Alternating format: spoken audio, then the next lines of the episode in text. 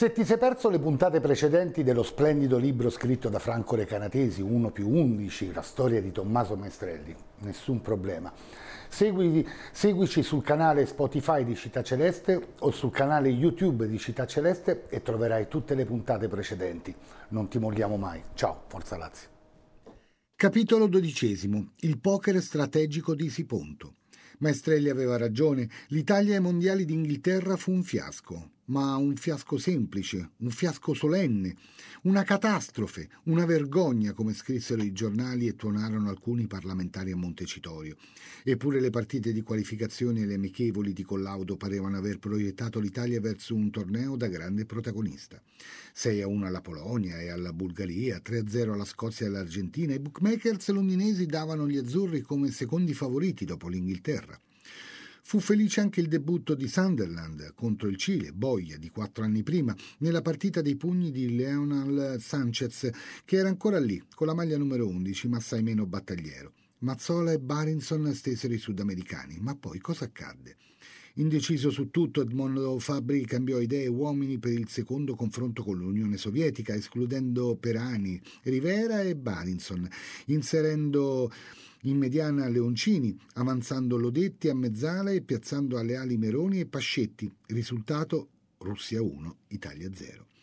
Il tecnico si barricò nella sua camera d'albergo, non parlò più con nessuno, dovette intervenire Artemio Franchi, dirigente federale, per restituire un briciolo di serenità alla squadra e placare i furori della stampa sportiva. Tranquilli, per fortuna ora abbiamo la Corea, ci basta un pareggio per superare il turno. Per fortuna. In evidente stato confusionale, Fabri presenta all'Ireson Park Stadium di Madelsburg il 19 giugno del 1966 una formazione ancora una volta completamente rivoluzionata, escludendo elementi ritenuti fino a poco tempo prima punti fermi della nazionale quali Burnic, Rosato, Salvatore e Lodetti, Piumeroni e Pascutti.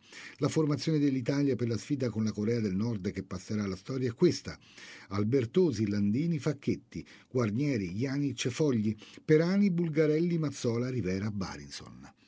Mezza Italia, incollata ai televisori, trepita per una nazionale in evidente affanno, che si accentua al 36 quando Bulgarelli, infortunato, è costretto ad uscire dal campo lasciando la squadra in dieci uomini.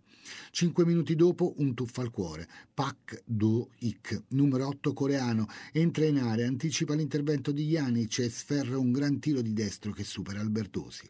La reazione, in campo di sgomento, in tribuna di grande ilarità, in Italia di stupore ma non di eccessiva preoccupazione. Ce n'è di tempo per pareggiare. Ma gli azzurri tornano in campo nella ripresa con le gambe più molli di prima. Una volta per anni, un'altra Barison arrivano a minacciare il portiere coreano. Tutto qua. Con tre fischi al novantesimo preciso, l'arbitro francese Juiz sancisce la sconfitta più incredibile nella storia dei campionati mondiali assieme all'1-0 degli Stati Uniti sull'Inghilterra del 29 giugno a Belo Horizonte. Il grido di Corea Corea diventerà un dileggio classico dei nostri stadi e perseguirà Fabri sino alla fine della sua carriera. La vergogna coreana. Maestrelli aveva assistito alla partita insieme a gran parte dei suoi giocatori. Alla fine l'assurdità della sconfitta aveva soffocato qualsiasi commento. L'allenatore della regina approfittò per rammentare che nessuna partita è vinta in partenza, qualsiasi avversario va temuto e rispettato. La vergogna coreana, quantomeno, ebbe l'effetto di unificare l'Italia, Fu decretata una sorta di lutto nazionale. Alla Camera fioccavano le interrogazioni, i cui temi svariavano dalla indegna e amorale regolamentazione della materia sportiva alle spropositate remunerazioni dei calciatori. Il presidente del Consiglio, Aldo Moro, fu costretto a intervenire di persona per ristabilire le proporzioni. Forse ci riuscì con i parlamentari, non certo con i tifosi più indignati, i quali attesero il rientro della nazionale all'aeroporto di Fiumicino per accogliere i giocatori al grido di Corea Corea, accompagnato da un nutrito lancio di pomodori ma il colmo del ridicolo fu raggiunto dall'immarcescibile Edmondo Fabri. Nel mese di agosto il commissario unico fece il giro delle spiagge per strappare ai suoi giocatori più fedeli dichiarazioni che potessero scagionarlo. Ne raccolse nove, firmate da Bulgarelli, Lodetti, Facchetti, Pascutti, Iannic, Mazzola, Rivera, Rosato e Fogli i quali parlarono, anzi scrissero e sottoscrissero di stato fisico anormale e di una diffusa stanchezza pochi giorni dopo avere messo piede in Inghilterra. Il 26 agosto il quotidiano Stadio pubblicò in esclusiva i memoriali degli azzurri. Diceva testualmente Facchetti, il dottor Fini mi convinse a sottopormi a una serie di iniezioni che non avevo mai fatto. Aggiunse Rosato. Chiesi al dottore a cosa servissero le iniezioni che mi praticava. Mi rispose di fidarmi di lui. Con questo dossier sotto braccio, Fabri convocò una conferenza stampa per accusare Franchi di aver voluto la disfatta della nazionale, allo scopo di mettere in crisi Giuseppe Pasquale e sostituirlo alla presidenza della Federcalcio. Fini, somministrando ai giocatori dei farmaci che ne avrebbero determinato il crollo fisico, sarebbe stato il suo sicario. Ipotesi avvincente, ma poco plausibile. Pochi l'accolsero, gli stessi giocatori firmatari ritrattarono la deposizione o ne modificarono i passi salienti. Fabri perse prima la dignità e poi il ruolo. La Federcalcio lo squalificò da ogni attività a carattere tecnico e sportivo fino al 30 giugno dell'anno successivo. Alla finale del mondiale giunsero le due squadre davvero più forti, l'Inghilterra di Charlton e Moore e la Germania di Beckenbauer e Haller. Fatale al Brasile si rivelò l'infortunio di Pelé. Il mondiale del più grande giocatore del mondo si fermò al primo tempo dell'incontro con la Bulgaria. Vinse la squadra di casa, segnò prima Haller, capovolsero il risultato Hurst e Peters, acciuffò il pareggio Weber proprio allo scadere. All'undicesimo del primo tempo supplementare, un pallone calciato da Hurst picchiò sotto la traversa e tornò in campo. Aveva o no passato la linea della porta tedesca? Sembrava di no, ma allora non c'erano né moviole né telecamere in ogni angolo del campo. L'arbitro svizzero Dins decise per il gol. Lo stesso Hurst al 120 arrotondò il punteggio. L'Inghilterra festeggiò con fiumi di birra una vittoria non proprio cristallina, ma neanche scandalosa. Il giovane allenatore Alf Ramsey aveva fatto tesoro delle figuracce rimediate tanti anni prima, quando, terzino di una nazionale inglese ancora ostinatamente ancorata al sistema, Puskas e Igdenuti gli avevano fatto girare la testa. Squadra atletica, compatta ed elastica, disposta secondo il più moderno filone tattico.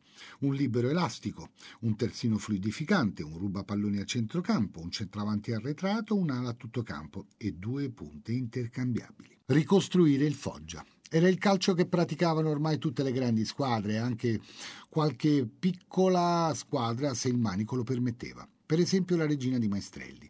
Il felicissimo matrimonio si interruppe alla fine della stagione 67-68. Non naufragò, si trattò di una separazione consensuale. Tommaso accettò la proposta del Foggia, molto simile a quella ricevuta quattro anni prima da Granillo, farsi carico di un progetto ambizioso, riportare in alto una squadra in affanno. Con una differenza, la regina prendeva la rincorsa della Serie C, il Foggia partiva da un gradino più su. Non fu difficilissimo per Antonio Fesce convincere Maestrelli ad accettare la panchina del Foggia. Due collezioni animate, un ultimo incontro nella sede del Consorzio Agrario e la firma cadde sul contratto. Occorre dire che il tecnico era assai ben predisposto per le ragioni già dette e perché, particolare e niente affatto trascurabili, Bari era ancora più vicino a Foggia rispetto a Reggio Calabria, di oltre 400 chilometri. Fesce ci mise del suo, carta bianca sul programma, un piccolo budget per gli acquisti e una gran carica di simpatia. Corpulento, dinamico, Antonio Fesce, né imprenditore né possidente, era direttore del consorzio agrario che riuscì in un'impresa impossibile. Governare una società di calcio grazie ad un consiglio direttivo imperniato sui rappresentanti di comune e di provincia. Erano in sostanza i due enti locali a sborsare cospicui contributi. Fesce era stato designato alla presidenza dal comune, cioè dal sindaco Carlo Forcella, seguace di Aldo Moro, il primo democristiano, sull'esempio del suo leader, a creare in Puglia una giunta di centrosinistra con i socialisti. Maestrelli sfoltì la vecchia guardia, ringiovanendola con Saltutti, Garzelli, Pinotti, Nuti. Subito mise in campo un gioco spettacolare, anche se poco redditizio. Il Foggia concluse al nono posto il primo anno di Serie B, regalando comunque ai propri tifosi intense emozioni. Due soprattutto, la schiacciante vittoria sul Bari e la quasi conquista della Coppa Italia. Il derby, che per Foggiani e Baresi vale da sempre come una finale per lo scudetto, capitò in un momento negativo per la squadra rossonera e assai delicato per Maestrelli. Il Foggia stentava, oscillando fra la media e la bassa classifica. Piovevano critiche anche sull'allenatore, dal quale il pubblico si aspettava un'immediata risalita in Serie A. Soffiavano venticelli maligni, Maestrelli si diceva se ne va a Bari ogni sera, pensa troppo alla famiglia e poco alla squadra. Non era vero, però Tommaso soffriva di questa situazione e chiese alla squadra di giocare quella volta un po' anche per lui. La domenica, due ore prima della partita, lo stadio è già assediato da ondate di tifosi delle due squadre. Maestrelli arriva con la sua Austin targata BA, entra nel recinto, parcheggia nel piazzale davanti agli spogliatoi. A seguire quel pullman con tutta la squadra. Il riscaldamento e la distribuzione delle maglie avviene nel più assoluto silenzio. Per il tecnico è un buon segnale, significa che la squadra è concentrata, tesa, compatta. Ha in serbo qualche sorpresa, Maestrelli, qualcosa che scombinerà i piani del suo collega Lauro Toneatto, un allievo di Oronzo Pugliese. Il primo tempo finisce sullo 0-0, con due buone occasioni, da gol da parte e un grande equilibrio. Nell'intervallo l'allenatore decide di rimpiazzare il terzino Valadè con un attaccante. Rolla, un'arma in più per far saltare il fitto dispositivo difensivo di Toneatto. Per convincere Valadè a rimanere nello spogliatoio, confabula con il medico sociale, dottor Mario Bellotti, il quale si avvicina al giocatore. Il ginocchio come va? Bene, perché? Perché non lo devi forzare. Lo vedo da come calci. Quella vecchia distorsione ti sta creando problemi. Senti, è meglio non rischiare. Il medico chiama Mestrelli e lo informa. Valadè non può rientrare in campo. L'allenatore si mostra seccato, poi chiama Rolla. Preparati, giochi tu. Il Foggia del secondo tempo sarà ricordato a lungo come un fantastico interprete del calcio totale. Una perfetta macchina da gol, di palloni ne finiscono quattro nella rete di un Bari annichilito. Al fischio finale i sostenitori baresi gettano sul campo le loro bandiere, in segno di rese e di omaggio ai vincitori. Il pubblico di parte foggiana, che fino al giorno prima rimproverava a Maestrelli le fughe in famiglia, si riversa in campo, lo issa sulle spalle, lo solleva come un trofeo. Quasi un'ora dopo Maestrelli riprende la sua Austin per correre, stavolta davvero e a buon diritto, verso Bari.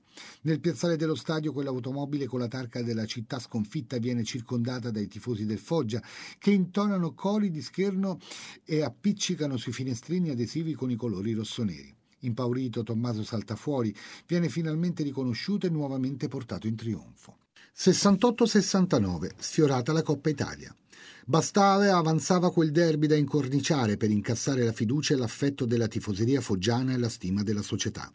Ma ad un campionato fatto di soli lampi, Maestrelli riuscì ad accoppiare una Coppa Italia da protagonista. Unica squadra di B approdata alla fase finale di un torneo a quattro.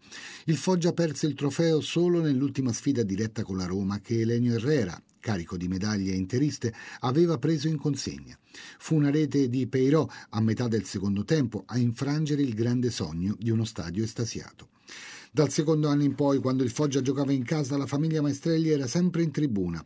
Arrivavano in treno, un'ora e mezza scarsa di viaggio. Tommaso andava a prenderli alla stazione. Lina con i due gemelli per mano, le ragazze dietro. Patrizia era l'unica con licenza, qualche volta raramente, di disertare. Se l'aspettava un sabato particolarmente divertente con gli amici o se aveva molto da studiare. Terminate le superiori, Patrizia si era iscritta alla facoltà universitaria di lingue. In cima ad ogni aspirazione c'era il giro del mondo. Mica tutto in una volta, diceva, ma prima di morire dovrò aver visto tutto. Tiziana non perdeva mai di vista i gemelli, li adorava, adorava tutti i suoi bambini, era felice quando poteva insegnare loro dei giochi, si impegnava senza fatica nel vestirli, preparare da mangiare, aiutarli nei primi compiti di scuola. In questo assomigliava molto a zia Rina, che era solita dire il mio più grande dispiacere è non poter più guardare il mondo con gli occhi di un bambino. Maestrelli abitava all'Hotel Sarti, il migliore della città, in via 24 maggio, davanti alla stazione. La sua camera al secondo piano era molto spaziosa e abbastanza attrezzata per ospitare anche Lina e i bambini. Un letto matrimoniale, due lettini, un angolo guardaroba. Ogni volta che entrava Lina gli muoveva il solito rimprovero. Come fai a vivere in questo disordine? C'erano pile di giornali dappertutto, grandi posacenere pieni di tabacco bruciato, una collezione di pipe sparse sulla scrivania, sul comodino, a volte persino in bagno bagno. Tommaso allargava le braccia e alzava le sopracciglia, che significava Lina mia, che ci vuoi fare? Io da solo così so vivere. Proprio per questo, perché sarebbe diventato presto un impraticabile deposito di cose sparse, fuori da Bari non aveva mai voluto abitare in una vera casa. Massimo e Maurizio piantavano delle grane epocali quando il lunedì arrivava l'ora di riprendere il treno e tornare a casa. A sei anni sembravano due sindacalisti in erba, incrociavano le braccia e facevano resistenza passiva, scadendo come i cori dello stadio. Vogliamo babbo, vogliamo babbo. Erano buffi e Tommaso un po' veniva da ridere, un po' si stringeva il cuore. Successe sempre più spesso che i gemelli restassero a Foggia, saltando la scuola anche il lunedì. Tommaso li portava con sé al campo d'allenamento, dove pochi giocatori si allenavano davvero, quelli che non avevano giocato la domenica prima. Si discuteva più che altro della partita appena trascorsa e ci si curava degli acciacchi. Massimo e Maurizio per tutto il tempo giocavano sul prato, trovando sempre qualche giocatore disponibile a partecipare al giro dei passaggi. Erano diventati popolarissimi i gemelli, anche presso i tifosi. Erano già delle mascotte professioniste, ma la loro carriera di portafortuna stava facendo passi da gigante. L'estate del 1969 Maestrelli decise di passare le vacanze a Siponto, il Lido dei Foggiani, alla periferia di Manfredonia. Affittò una villa per il mese di luglio, due piani, un bel giardino con una piccola fontana e il rottame di una barca dove i gemelli giocavano ai pirati. A Siponta avevano casa anche il presidente Fesce e due tra i dirigenti più influenti del Foggia, Armando Russo e Vincenzo Trisciufolo. Facoltosi imprenditori edili, patiti dei giochi di carte e assidui frequentatori di casinò. A luglio in vacanza andavano cercando compagni di gioco per mettere su un pocherino tra amici, tanto per non perdere l'allenamento, dicevano rassicuranti. In realtà avevano bisogno di nutrire regolarmente la loro sfrenata passione. Maestrelli immediatamente arruolato trascorse delle serate veramente imbarazzanti per le cifre che portava a casa. Vinceva spesso, qualcuno diceva sempre. Nonostante le rivalità al tavolo verde, l'estate di Siponto cementò il legame fra l'allenatore e i suoi dirigenti e il fatto che avesse scelto per le vacanze della famiglia le spiagge di Foggia spalancò a Maestrelli il cuore della tifoseria. Quando si trattò di disegnare la squadra per il prossimo campionato, Fasce, il presidente, fu inequivocabile. Maestrelli, quest'anno voglio andare in Serie A. Ci affidiamo a lei, mi dica che cosa dobbiamo comprare. Lei è un uomo intelligente, non mi chieda la luna. Della luna non c'era bisogno, Tommaso aveva già in mente le sue stelle. Arrivarono Bigon, centravanti con le polveri bagnate, dalla spalla l'altro attaccante Mola, che aveva appena conquistato la promozione dalla C alla Serie B con il Piacenza. Il terzino Colla dal Novara, il centrocampista Villa che nel Pato aveva segnato quattro gol e un altro centrocampista, giovane e biondo, della Propatria, Luciano Rececconi. Divennero cinque titolari. Inoltre Maestrelli promosse a portiere titolare Trentini in luogo di Pinotti. In pratica aveva cambiato mezza squadra, sicuro che Pirazzini avrebbe guidato da par suo la difesa e che il rendimento di Maioli e Saltutti sarebbe stato migliore del campionato precedente. Fortissimo in casa, un po' timoroso in trasferta, il Foggia chiuse nel pacchetto di testa il girone di andata, ma conobbe un piccolo cedimento nei mesi invernali.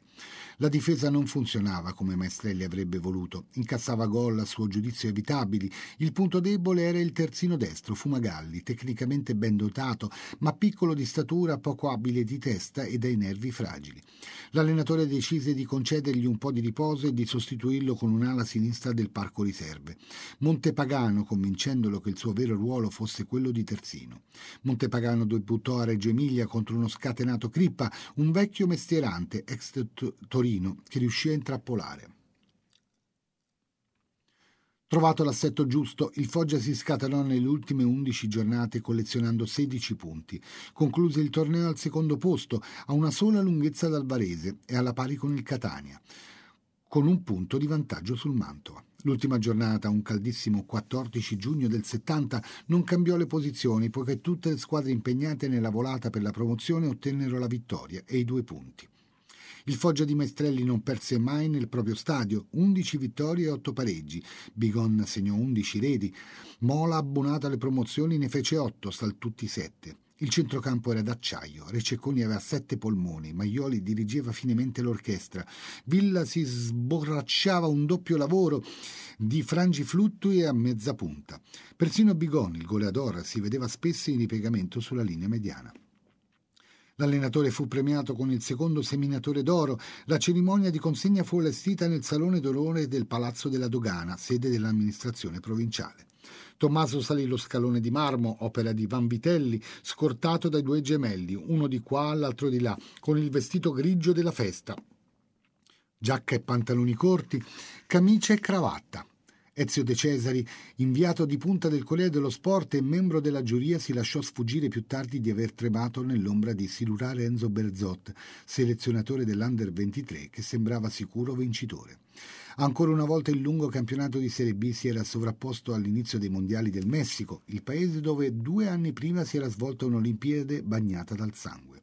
Certo, giunse, anche dove lo sport celebrava la sua quadriennale apoteosi, il vento della violenta contestazione contro i poteri forti che partendo dall'Europa soffiava in tutto il mondo. La polizia messicana usò prima gli idranti e poi le armi per reprimere una oceanica manifestazione organizzata da studenti e giovani lavoratori. Sul selciato della piazza delle tre culture rimasero morti e feriti. Il mondo, dopo una breve tregua, sembrava aver nuovamente bisogno di sprigionare la sua violenza. Gli omicidi di Martin Luther King e di Robert Kennedy non erano dettati da follia individuale, ma da follia collettiva. Anche l'Italia stava vivendo anni difficili. Gli scontri di Valle Giulia del 68 avevano aperto la lunga stagione delle tensioni sociali e politiche passate attraverso la strage di Piazza Fontana nel 69 le guerriglie alla fine di ogni comizio dell'MSI, la rivolta degli insegnanti, il blocco degli scrutini, le occupazioni delle scuole e delle università. Il mondo del calcio rimaneva abbastanza estraneo a queste problematiche. Chi se ne interessava veniva anzi giudicato un tipo un po' strano, possibilmente da espellere, come il povero Meroni, come Solier, come Rivera, per molti versi. Di questa apatia sociale, del distacco della realtà che accomunava la categoria dei calciatori, Maestrelli parlava spesso con i ragazzi delle sue squadre. A coloro i quali rivelavano la voglia di togliersi dagli occhi quella specie di nebbia protettiva, ma in realtà obnubilante, spruzzata dalle società di calcio, Tommaso prestava di slancio il proprio aiuto attraverso informazioni, discussioni, lettura di libri e di giornali. Un giovanissimo giocatore foggiano, uno che evidentemente aveva a cuore il suo riscatto, gli chiedeva ogni giorno cosa ne pensasse di, spaziando nella sua ansia di ritrovare il mondo, dai neofascisti di Almirante alla signora Longari di Rischiatutto, dall'operato del governo Rumor a Easy Rider di Dennis Hopper. Tommaso rispondeva per quel che ne sapeva, poi concludeva così: Fai come me, leggi almeno due giornali al giorno. Italia-Germania 4 a 3. A mezzanotte i gemelli maestrelli di solito erano nel mondo dei sogni, ma questa volta avevano avuto un permesso speciale dal babbo. Tre giorni prima Maestrelli aveva guidato il Foggia nell'ultima, vittoriosa partita di un campionato glorioso. La sera era tornata a Bari con l'Austin, appena in tempo per assistere in tv al 4-1 dell'Italia al Messico, quarti di finale e poi alla sintesi di Germania-Inghilterra, 3-2 dopo i tempi supplementari di Brasile-Perù 4-2 e di Uruguay-Russia 1-0 ai supplementari. Mercoledì 17, alla faccia delle scaramanzie, a mezzanotte in punto, ore 16, locali, un arbitro messicano dal nome simile a una moto giapponese, Yamanaki, dava inizio alla semifinale fra Italia e Germania, la partita della storia. La famiglia Maestrelli, come altri milioni di italiani, era stretta davanti al televisore nella loro casa di Bari, con le due zazzere dei gemelli già in pigiama davanti a tutti. Ogni tanto uno dei due si addormentava, mai per loro fortuna insieme, e allora l'altro gli dava un colpo con il gomito.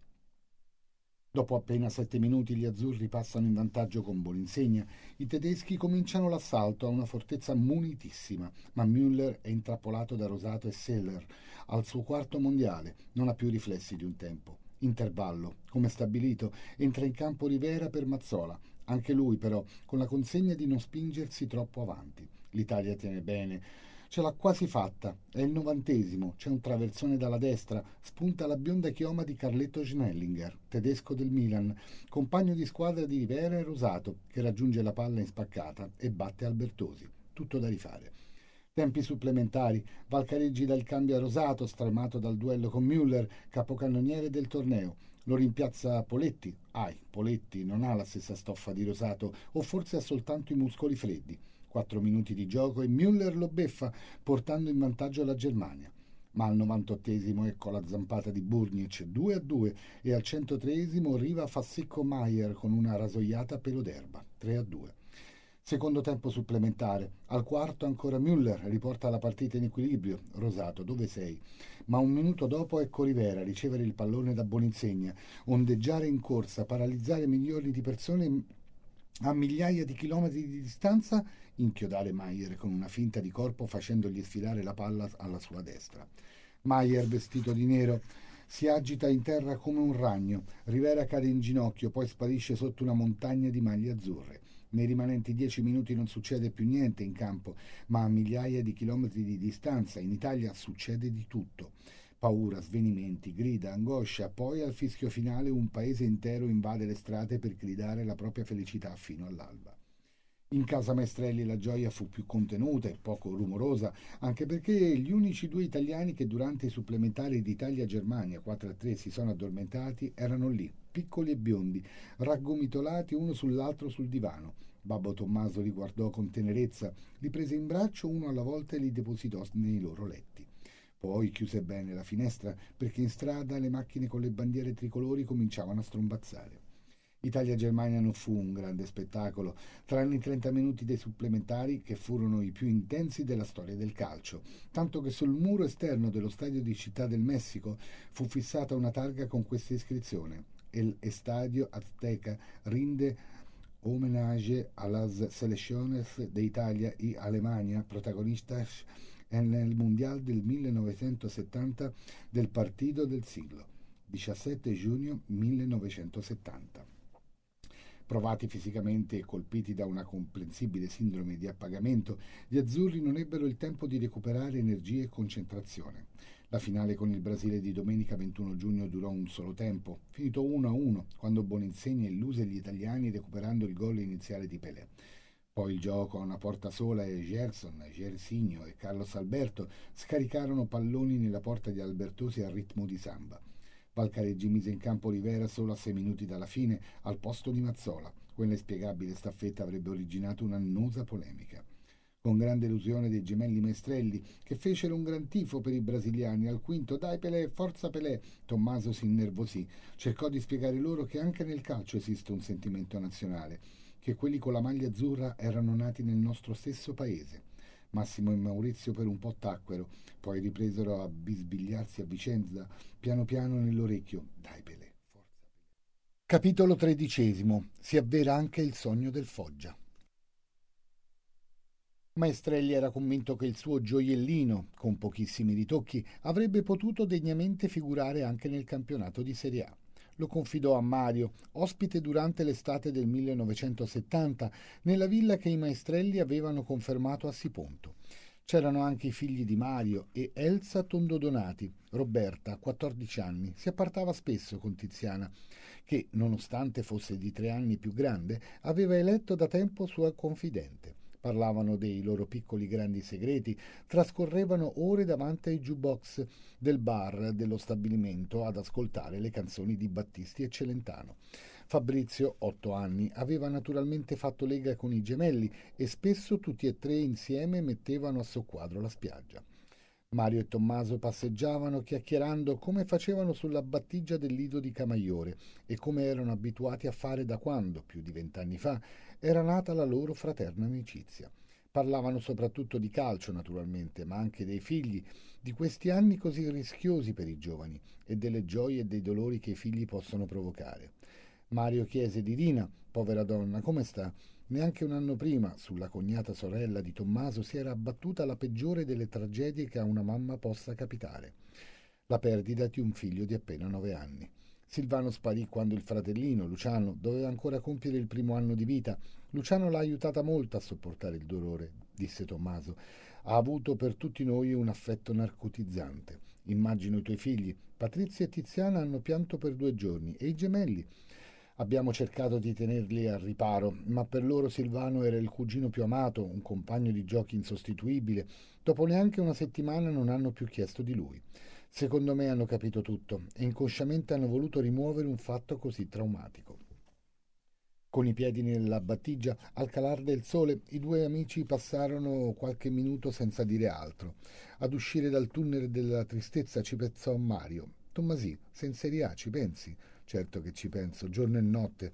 Ma sai, Mario, la prima cosa che mi è venuta in mente è che adesso posso ricominciare a fumare le sigarette.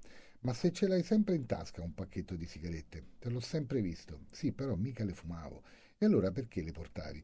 Le sbriciolavo dentro la pipa. Ah, sei un imbroglione, un imbroglione di serie A. Maestrelli tornò serio. Mario, voglio confessarti una cosa. Io sono convinto di avere tra le mani una squadra forte, molto forte. Con pochi ritocchi potrebbe giocarsela con chiunque. E falli sti ritocchi. Sembra facile, non ci sono soldi? Pochi, Mariucci, pochi assai, ma ci faremo bastare la minestra che ci danno. Campionato 1970-71, inizio scoppiettante.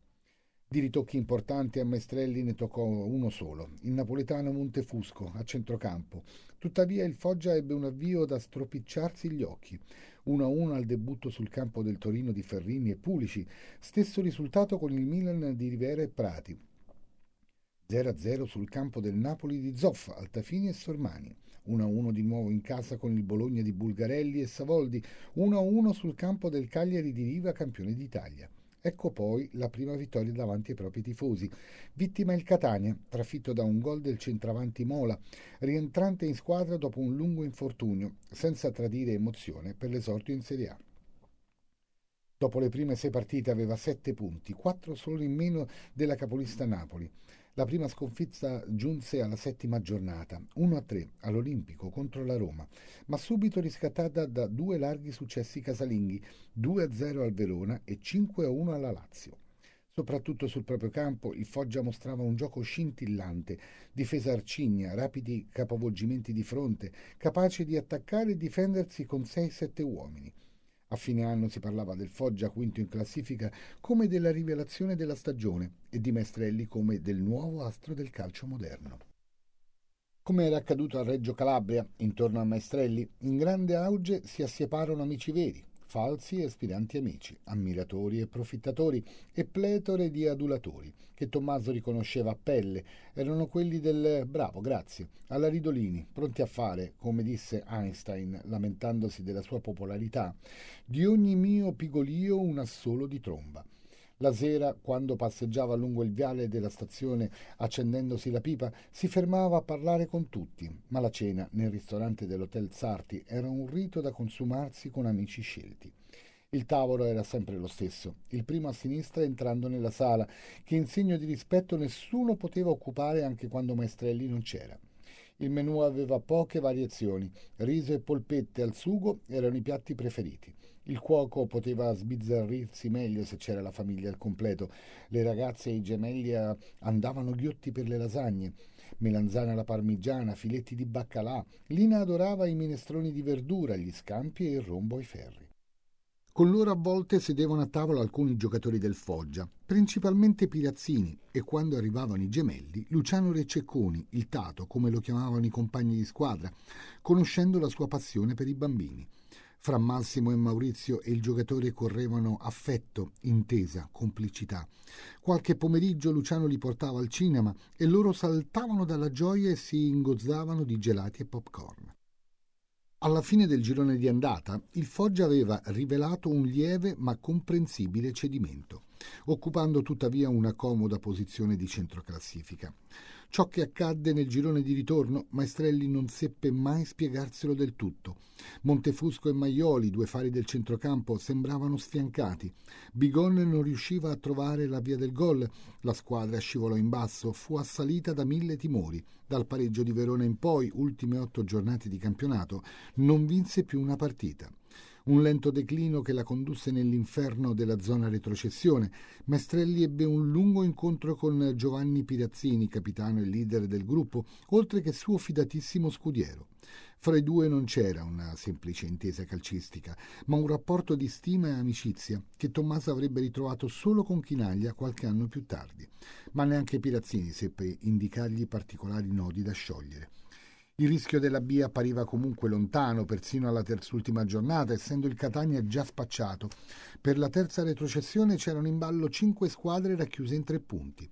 Il Foggia era quella che ne aveva di più, però perse 5-0 a Milano con l'Inter, che con quella vittoria poteva già festeggiare lo scudetto. Sconfitta grave, soprattutto per il punteggio, poiché a parità di punti in classifica avrebbe deciso la differenza reti. Sette giorni dopo i rossoneri colsero un punto 0-0 eh, con la Juve. L'ultima domenica caddero rovinosamente sul terreno del Varese, diretto concorrente per 3-0, vantaggio maturato nei primi 30 minuti di gioco. La squadra parve paralizzata, Betteghe e Tamborini entravano nella difesa pugliese come una lama nel burro. Neppure la simpatia di un arbitro celebre riuscì a scuoterli. Raccontarono i giocatori che Concetto Lobello, dopo un rigore assegnato al Varese, disse loro entrate in area che il rigore lo do anche a voi. E grande fu la sorpresa degli spettatori quando a fine partita i giocatori in maglia rossonera si abbracciarono festanti, ingannati dalla falsa notizia che la Fiorentina aveva perduto a Torino. La partita con la Juve invece era finita in pareggio ed un fraterno 0-0 erano contemporaneamente approdati Vicenza e Sampdoria. Per effetto di questi risultati, Sampdoria, Fiorentina e Foggia chiudevano alla pari con 25 punti al terzultimo posto, ma con questa differenza reti, Sampdoria meno 4, Fiorentina meno 6, Foggia meno 15 una retrocessione assurda, rappresentata sui giornali del giorno dopo con una foto di Maestrelli in lacrime, ripiegato su se stesso e consolato dal massaggiatore Peppino Lago Nigro. Sull'esito di quel campionato la squadra e la società, i tifosi e la stampa specializzata ricamarono per settimane. Difficile trovare negli almanacchi la retrocessione di una squadra che al 180 e al 90 dalla conclusione aveva cinque avversari alle sue spalle. Probabilmente non c'è nella storia della Serie A una squadra retrocessa che giocasse un calcio così bello, né una squadra che precipitasse in Serie B dopo aver perso una sola partita sul proprio campo. 3-0 con il Napoli, l'unica negli ultimi due campionati. Ad un esame approfondito, la critica rivelò che il Foggia si era disunito dopo il pareggio per 1-1 nel confronto diretto con la Fiorentina e che la squadra toscana doveva essere salvata. Quel giorno finale di campionato il pubblico dello Zaccaria mosse una feroce contestazione contro l'arbitro romano Lattanzi, reo, anche a parere degli inviati dei principali quotidiani, di aver favorito la squadra viola appena presa in consegna da una vecchia conoscenza dei maestrelli, Oronzo Pugliese, dopo l'esonero di Bruno Pesaura. Di ritorno da Varese, Maestrelli venne raggiunto da una telefonata di Antonio Ghirelli, il più celebre tra i giornalisti sportivi, direttore del Corriere dello Sport e suo vecchio amico. Tommaso, mi dispiace tanto, il tuo Foggia meritava ben altra sorte, ma ti do una bella notizia. La Lazio ha scelto te per il prossimo anno. La Lazio. Non so nulla. Ti chiameranno domani. Alle 11 del mattino lo chiamò Antonio Sbardella, arbitro ormai dimissionario, nuovo direttore generale della Lazio, Scesa anch'essa in Serie B insieme al Foggia. Tommà, ti andrebbe di riprovarci con noi? Maestrelli ebbe un'esitazione. Per me non ci sono problemi, ma devo sentire il mio presidente. Sbardella, un romano colorito e spiccio, pigiò subito sul pedale. Qui guadagni di più e fai parte di un club forte e glorioso, ma ho bisogno di una risposta entro domani. Allora sentiamoci domani. Posò il telefono e fece il numero di Antonio Fesce. Fissarono un appuntamento. Si incontrarono alle 5 del pomeriggio. Intanto disse a Lina, sai che forse torniamo a Roma? Nel suo ufficio del consorzio agrario, Fesce gli andò incontro e lo abbracciò. Si segga, Maestrelli tradiva un certo imbarazzo. Presidente, io... Fesce lo aiutò. Lei ci vuole lasciare. Lo ha saputo? No, l'ho capito. Lei, Maestrelli, mi piace anche per questo. È un libro aperto. Mi ha chiesto la Lazio. La vuole anche la Roma. Chi gliel'ha detto? Il suo presidente, Anzalone. Vedrà che nei prossimi giorni la cercherà. Cosa faccio, presidente? Vada, alla mia benedizione, e non ci dimentichi. Impossibile, rispose Tommaso. Se ti sei perso le puntate precedenti dello splendido libro scritto da Franco Recanatesi, 1 più 11, la storia di Tommaso Maestrelli, nessun problema. Segui, seguici sul canale Spotify di Città Celeste o sul canale YouTube di Città Celeste e troverai tutte le puntate precedenti. Non ti molliamo mai. Ciao, Forza Lazio.